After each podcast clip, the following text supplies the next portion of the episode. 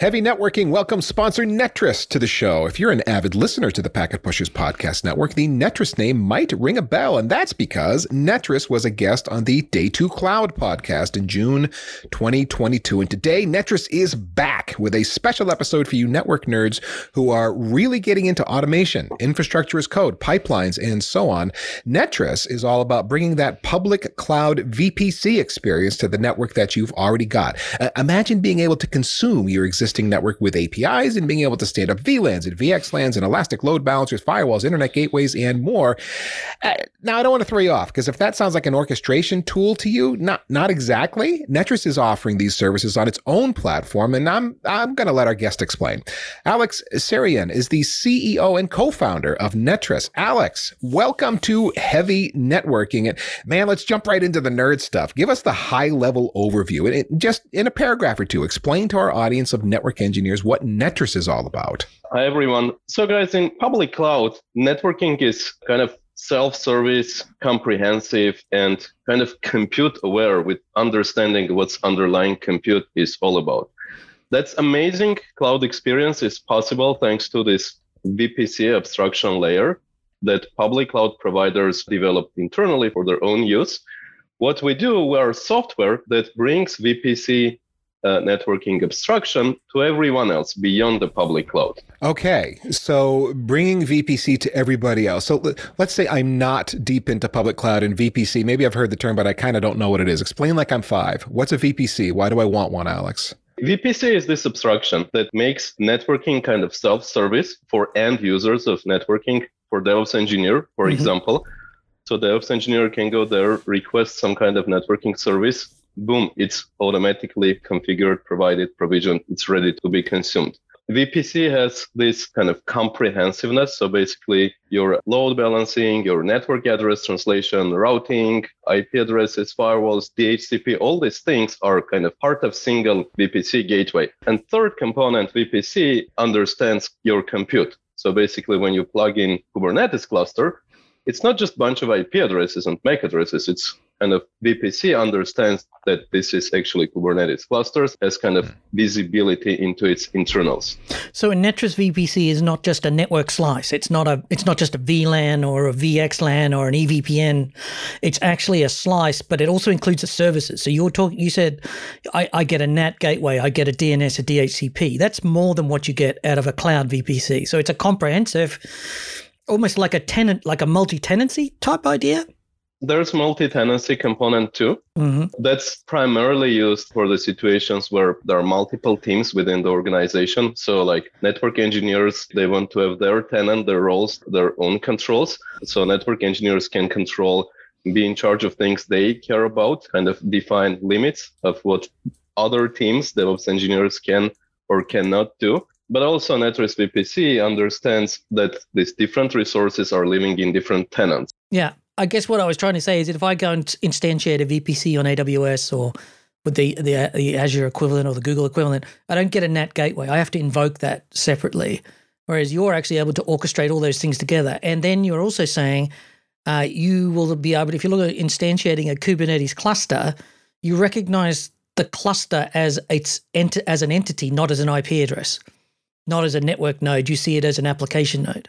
Yeah, that's true because there are cases when you need this. Like, mm-hmm. for example, one the very basic case for this is when your application running inside Kubernetes is trying to use service of a type of load balancer. So basically, mm-hmm. Kubernetes is relying on cloud environment to provide a layer four uh, TCP kind of load balancer to yep. to route traffic inside, and Kubernetes application is not expecting users to like configure this manually. They expect the environment to provide this.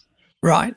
Uh, and standard Kubernetes construct. So this is one of these things that that we uh, uh, un- understand, and because we already have Elastic Load Balancer as part of our VPC. Right. Whenever we find that application is trying to use this service of type load balancer, we provision that, and then we keep following on which Kubernetes nodes and pods this application is currently running. Right, right, yeah.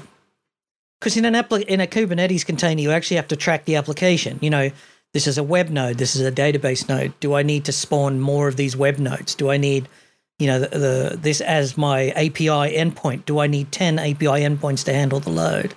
So you don't you want the load balancer to be dynamically aware of oh there's more containers being spawned to handle the load i need to add them to the to the pool and and, and things like that so i guess it's I, I, there's a trick here too is because you're also overlapping with the concepts of service mesh. Uh, but in a much more practical way because you service meshes don't really stitch together vms or you know, bare metal servers. It's a much more universal way of approaching it than I think a, a, traditional VPC. Is that the gap? I think both technologies have, have their place. In case of service mesh, you you more of a care in traffic between your containers, mm-hmm. and in case of load balancer, you care about traffic primarily coming from outside, from public internet, from your users or or other consumers on your infrastructure. So each technology has its place, and we yeah. see people using both technologies in yeah. parallel. I guess I'm just trying to drill into that idea that a VPC is not just a a VLAN or a VXLAN. It's much more than that. You create a, a V, you know, a slice of a network or a tenant in a network. You still need a whole bunch of other stuff: DNS, DHCP, load balancing, what goes into that VPC, and and that's I think that's a key part of what Netris is addressing. Absolutely. One of challenges with Kubernetes from your previous example is like in world of Kubernetes, things are very dynamic. All of a sudden you're getting more nodes and this is just a normal thing. Your environment decided to create a whole bunch of new nodes. Your yeah. network needs to understand this. There's no expectation of network engineer uh, you know reacting to this new node Oh, I get what you're saying. Right. So what you're saying is, say, in a physical network, you might say this port, this port, and this port it belongs to this VLAN, and therefore these servers can all access each other. You know, or a VXLAN. Similarly, you know, these ports are all in this VXLAN. But in a VPC, you don't have ports to define the edge, so you need some other way of defining it. And it's also very dynamic in this environment. Things can change. You can add VMs, delete VMs, add containers, delete containers and the services have to be aware of that. Isn't you can't just like when a container goes down, it doesn't deregister itself from the DNS necessarily. Absolutely. And same goes with a load balancer. Mm. You you launch your application, you've got load balancer with a like a list of backend IPs. And then after two hours, you have different list of backend IPs. Mm-hmm. Because something changed, new new nodes just launched. So the product of Netris, Alex, is not a piece of software that sits off to the side and manages my routers and switches. It sounds like it is something that's running on servers and stands up a bunch of services that I'm going to push network traffic through. Is that a good way to think of it? Yeah, we call this node a soft gate. It's like a VPC gateway on a stick. Remember, there was this router on the stick thing, mm-hmm, and this yeah. is like a VPC gateway on a stick. It's a pure software running on Linux machine, on Ubuntu Linux machine. What it does, it configures networking things, configures kernel, configures FRR, configures uh, iptables, NF tables, things like that. It does a lot of integration between these uh, open source uh, networking tools. Hmm. Uh, and, and also does uh, DPDK acceleration when possible, when, hmm. when appropriate hardware exists. So that's actually important because what we're one of the things that enables this type of networking is hardware acceleration. Now we talk we talk a lot on the pod, on Packet Pushers about DPUs and smart NICs, and yes, that's they're going to be a, a feature in the future. They're not quite here yet; it's still a bit too early.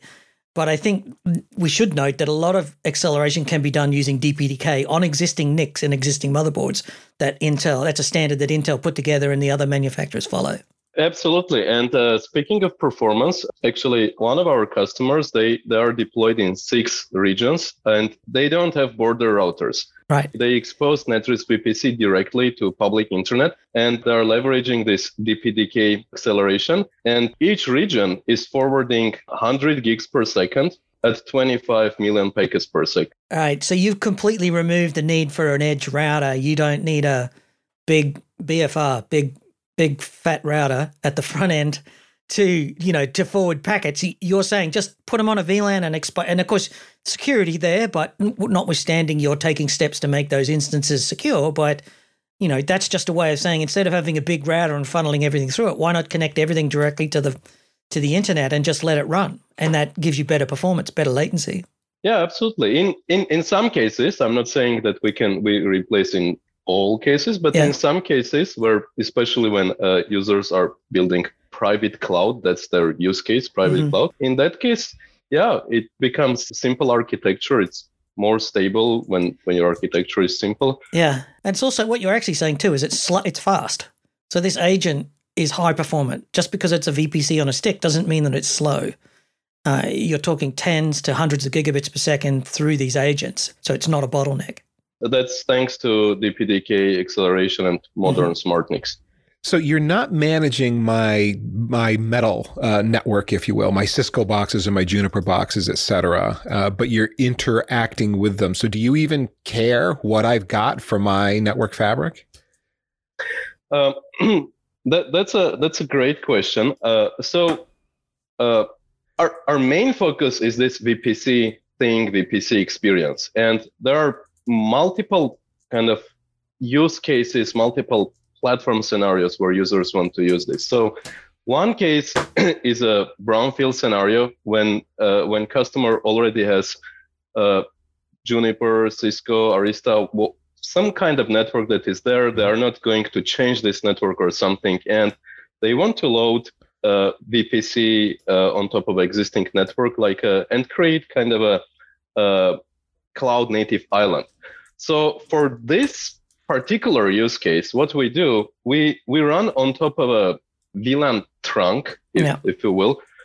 So uh, so users create like a range of VLAN IDs and give this VLAN IDs to Netris, and Netris knows this is range of VLAN IDs where I can which I can use for various services. VPC1, VLAN ID 1, VPC2, VLAN ID well, not, not one, but like first. Yeah, yeah. yeah. so you would, I, I, I, could imagine you're most likely carving out a chunk of VLAN ID, like 800 to 850 or something like that. And that's the Netris VPC VLANs, and anything in that is Netris. So that means the immediate thought I have, this means that I can put this into a brownfield. So if I've got an existing network and I want to do these VPC functions, I don't have to go and throw out everything in my network. It would run better on a leaf spine or a Clos architecture because better bandwidth, better capacity. But I could even start this today on a standard, you know, uh, three tier spanning tree VLAN type thing.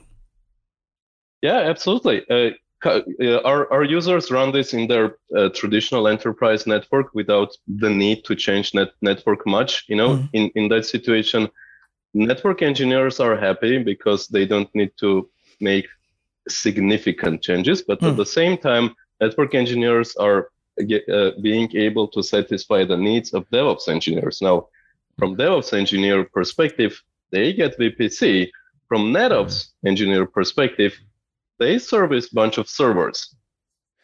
Yeah. Okay. And the NetOps people are going to be concerned about uh, throughput, maybe, and so just got to make sure that it's plumbed up to enough switches. We don't want we don't want the Netris box providing the VPCs, our VPC island there, to become a bottleneck, right, Alex? Absolutely. Hmm. Currently, with given that supported SmartNIC is on the server. One server can do up to 100 gigs. And in current version, we just support active standby high availability. But in future releases, this is going to be uh, horizontally scalable. Just be able to add more soft gates and don't care about this. Horizontally scalable. So, so like a cluster architecture where services are transparent to the node they're on. I'm not interacting with no individual net, Netris nodes anymore uh, I'm interacting with a cluster, or uh, how do you mean horizontally scalable? In all scenarios, all user engineer interaction happens through Netris controller. You basically go to controller and define your services. You don't define things that are specific to our softgate nodes. Softgate nodes are kind of ephemeral. Yeah. Right. So, and what you're saying is there's the controller is not horizontally scaled because it doesn't really need to because it only uses processing and memory when it's going through a configuration instance or collecting telemetry, but it's the agents that you put the VPC on a stick that needs to scale horizontally because under load it may start to to run into capacity limits. I guess the thing that appeals to me is the fact that you don't actually care what your network provider is, but you're also not touching the network. So you're not suddenly configuring the network underneath either. So I can deploy this just allocate some VLAN IDs and some IP addressing space and then configure it all up and then there you go, Mr. Kubernetes DevOpsy, you know, SRE, whatever it is you want to do, go to town and away you go. You've got this whole networking infrastructure that's running almost without reference to the underlying physical thing. Absolutely. Existing switch technologies, they are amazing on moving packets. You know, VLAN encapsulation is something that works really well and like mm-hmm. everything in the world supports yeah. that. Like why why don't why don't we use that? Like, why, why to reinvent the wheel? Like well, there are reasons, but you know, not always reason. You know, there's in brownfield yeah, that's scenario. Right. Yeah, yeah, that's right. Yeah, there's still a lot of companies out there not doing layer three routing to the edge. They're still L2. Yes, and so you want to start, and, and if you want to get into the cloud, this is a way in without having to throw out your, you know, uh, uh, I was going to say legacy, but I'm going to call them legendary switches. You know, if you've got your legendary network that's a three tier spanning tree, right? But Alex, I think in the planning call, when you you were kind of briefing us, catching us up on Netris technology, there was some interaction Netris could do with uh, maybe white box switches running Sonic. Uh, am I remembering that right? Yeah, true. So w- what I was just described that was uh, for a brownfield scenario, but there's there's also there are two uh, two more scenarios. The second scenario is when uh, y- users are building greenfield, are building private cloud uh, in a greenfield situation, uh, and they actually do want us to configure switches. That's that's hmm. that's a different, totally different scenario, and there are limited uh, uh, limited models of switches that we support. Uh, we, we, we don't support, of course, the all switches in the world. It's just NVIDIA, uh, Dell, and uh, Edge, Edgecore. Uh, so we basically support Cumulus uh, and Sonic. Uh, so Sonic is still in kind of its growing phase, but like we hmm. support mm. features that Sonic supports. Mm. I'll, I'll, put it that way. Uh, it reminds me of Linux in the two in the early two thousands. It's kind of there, you know, with sufficient effort, pigs to, you can you know with sufficient thrust, thrust pigs can fly, but you never quite know where they land and when they when they're going to land. So, absolutely, yeah, uh, totally. So. We, we, we have a module which can uh, which can configure the underlying fabric. So basically, create that layer three uh, links between switches, uh, do that leaf spine fabric, and provision VXLANs. And, and, and again, run Netris VPC uh, softgate nodes as a part of that switching network. In that hmm. case, we because we have configured the fabric, we know that this fabric uh, supports VXLANs, and in this case, we will use VXLAN uh, as an encapsulation instead of VLANs because it scales better. I like the way you just kind of said that in a sense. Oh yeah, with these certain operating systems and switch uh, platforms that we support, we can do uh, basically build you an entire VXLAN fabric as if it was trivial. That's such a big deal, Alex. that's a colossally, that's a major coding effort to have pulled that off. So okay. Uh, it, now you, you said Sonic and uh, you know a few other boxes. So there's there's some Broadcom there that you're expecting to be sitting inside those boxes. Uh, some specific chips. Uh, yeah, actually, yeah, Broadcom either either uh, Nvidia, uh, uh, Nvidia like former Mellanox uh, yeah, switches yeah. too. Uh, those we, we actually see see see those switches uh, quite quite often. Mm. Uh, mm-hmm. For for some reason, they're popular uh, among uh, uh, these customers who are building private clouds, who's who are into this greenfield uh, stuff. Mm. Uh, but like we're we're neutral. We support both. Uh, mm-hmm, mm-hmm. Now, are there are there smart NICs or DPUs that you specifically work with, or is that uh, kind of abstracted away from you? You don't care about that hardware so much. So, so SmartNIC wise, um, it it actually requires uh, uh, it, it actually requires to uh, build uh, to compile the code for every every single SmartNIC uh, that's that's that's a little bit of uh, effort uh, on, mm-hmm. on our side. So we we uh, we we validate different smart NICs, and uh, you, usually users ask us, "Hey, what's mm. what what NICs to recommend?" Yeah. Uh, and we provide them with a list of validated. So most smart NICs are DPDK ready, and you wouldn't have to do too much, but other than to validate them whereas DPUs are still emerging. Although they talk about supporting DPDK, that's not really their purposes. They're, they're, they're, and it's a way out. We we're not ready for DPUs yet, I don't think, Alex. I think it's, but it sounds like you'd be ready for it when they come. Like this would be built for you to run agents on those. Yeah, absolutely. D- yeah. D- DPU, we, we think of DPUs like a like a little uh, three four port switch running inside the server. Right. And when and it's amazing that we can load our own code inside it, yep. just like on on these bare metal open networking switches. So that's hmm. super mm. cool, but we're still waiting for. Yeah, yeah, it's still. I think it's years away before we get to that. Um, I wanted to talk quickly. I want to jump back to a question that's been agonizing me. How do you license this product? One of the things that we've seen lately is that vendors trying out all different ideas around licensing, and some are eh, painful and some are more customer centric, shall we say? What's your view there? Well, how do you how do you approach it?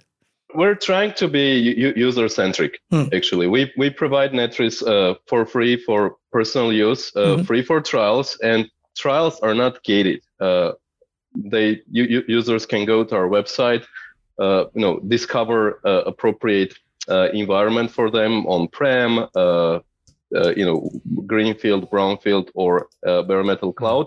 Download the appropriate version and install it. Give it a try.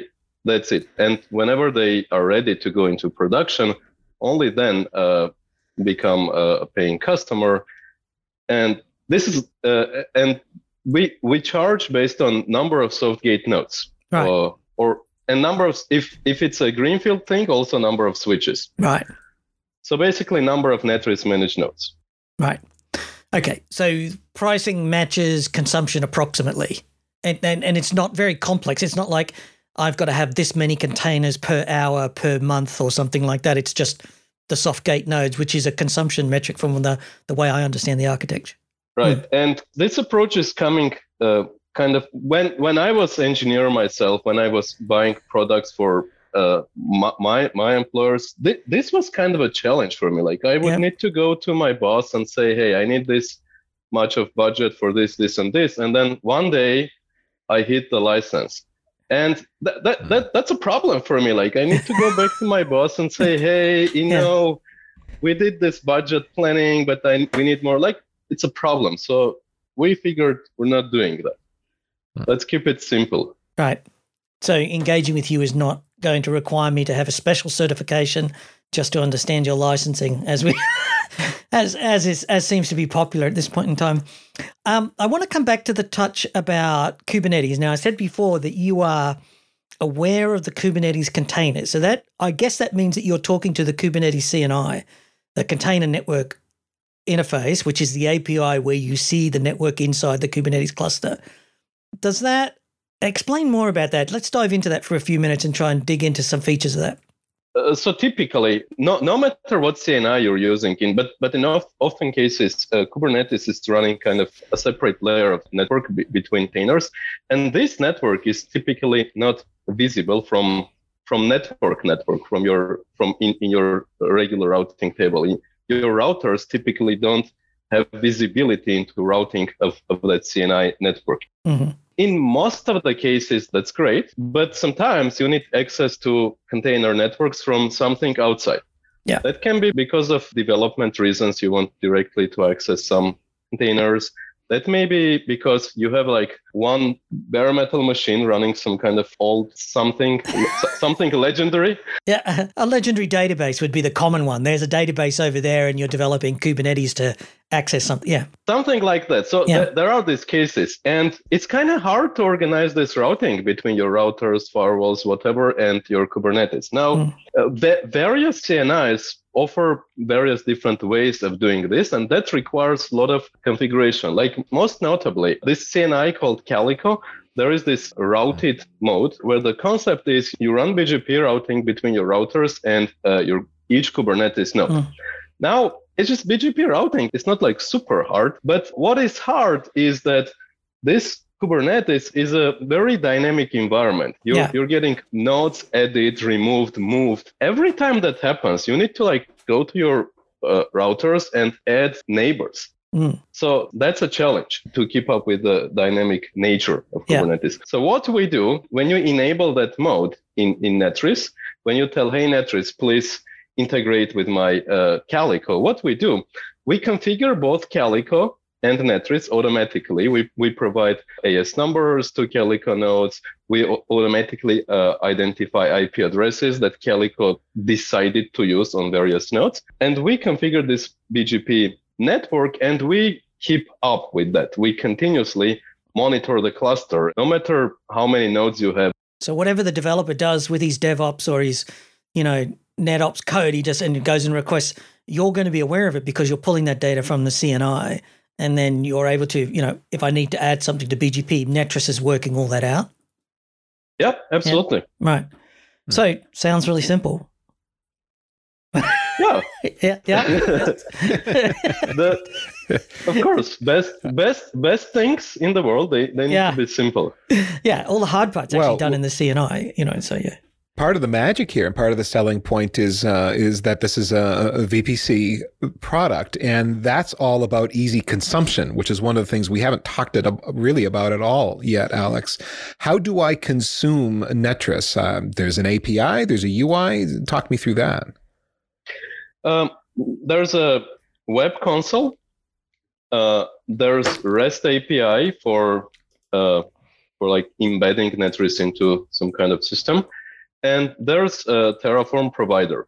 And Terraform provider is like very much declarative, as just like the entire product is. Both web console and Terraform provider, you never need to deal with implementation details. You just describe high level what's what you want to do and Netris will figure it out. Which soft gate needs to run this, how exactly to run this, whether to use this or that technology. That's everything is part of our algorithm to figure out. So that's why we call it VPC abstraction, right? Not okay. automation. Uh, yeah. Yeah. So with the with it being a high level higher level abstraction like that, if I'm using the Terraform provider, let's say, who's the who's the consumer of that? Is that a more of a dev kind of a person who doesn't want to know the details?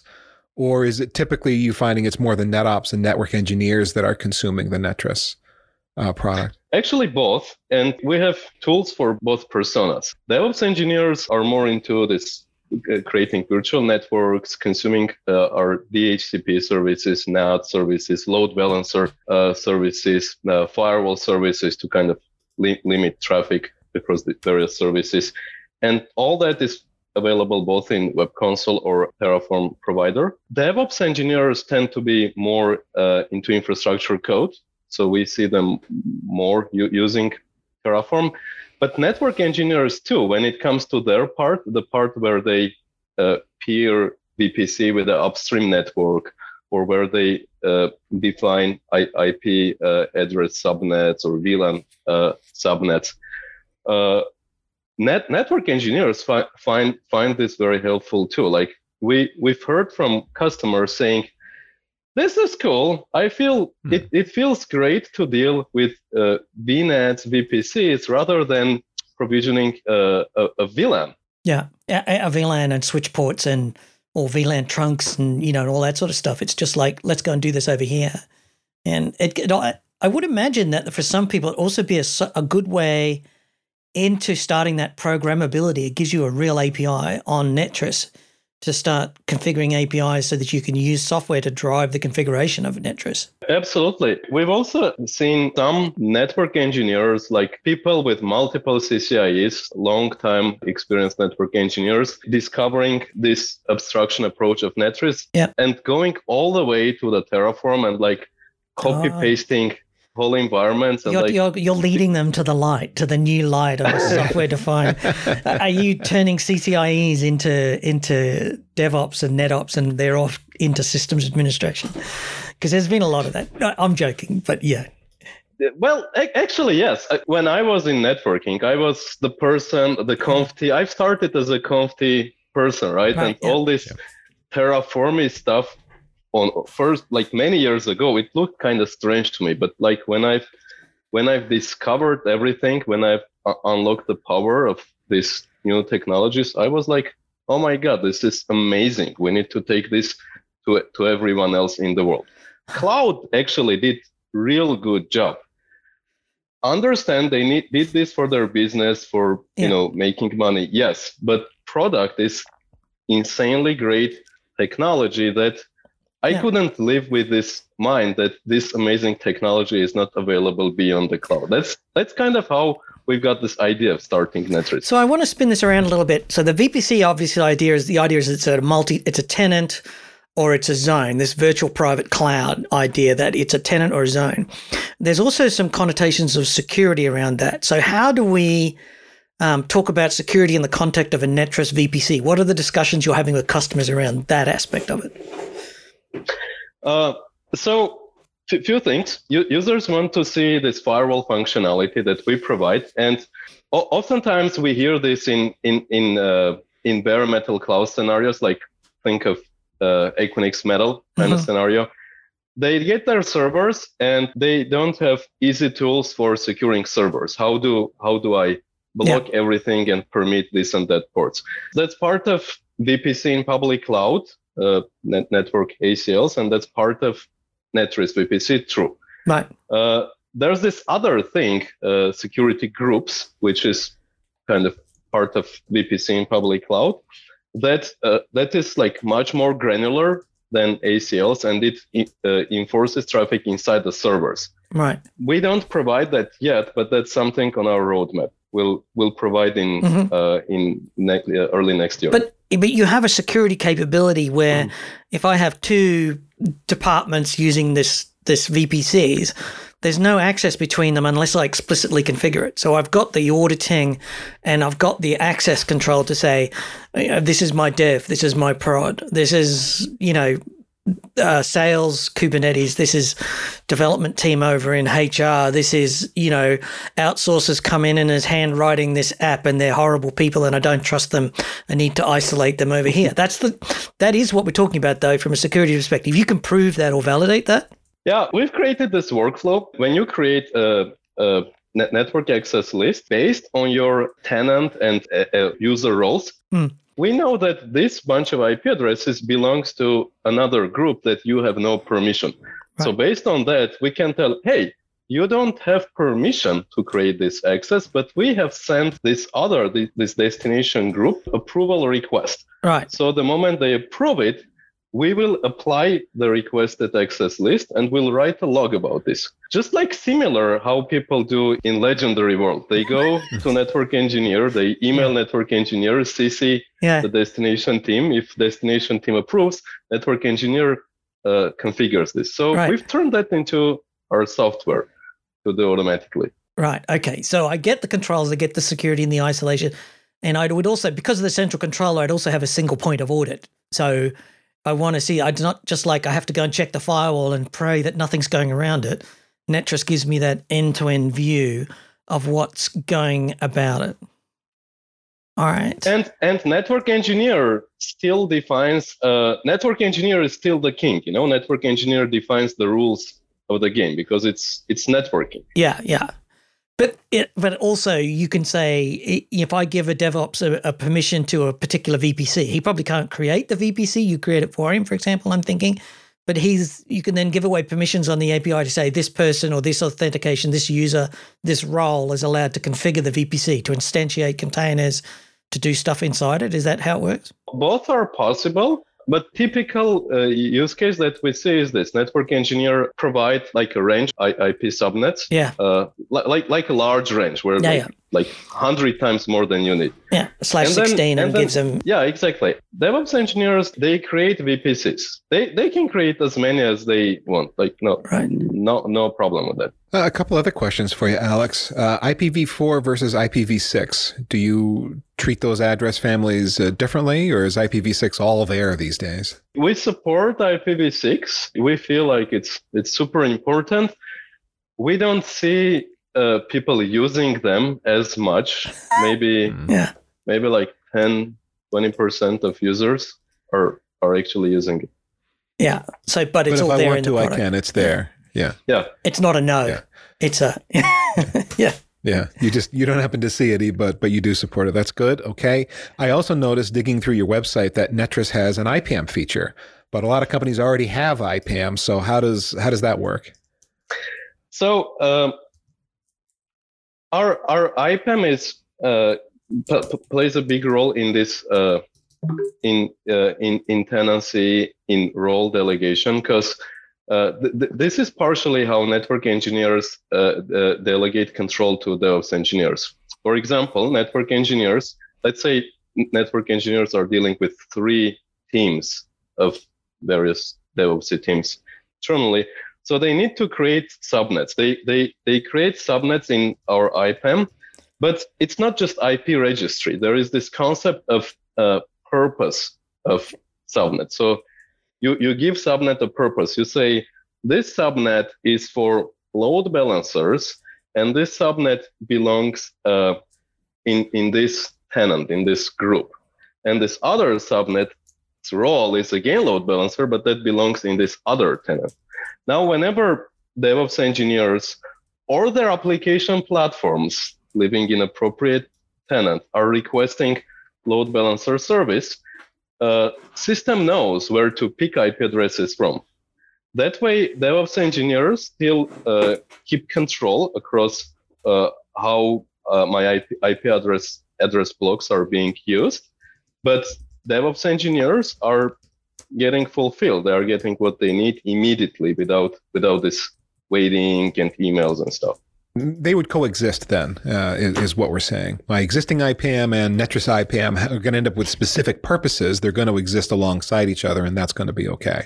In in brownfield environment, they they're gonna coexist. Uh, in greenfield, we we more of a see uh, p- people using our our uh, IPAM primarily in bare metal cloud it's it's interesting situation because bare metal cloud providers they have this uh, service where you kind of buy or rent or request elast- uh, ip address blocks elastically mm. so our ipam has this uh, ability to like understand that request and whenever bare metal uh, bare metal cloud provider provisions you with the IP address block, we automatically add that into your IPAM.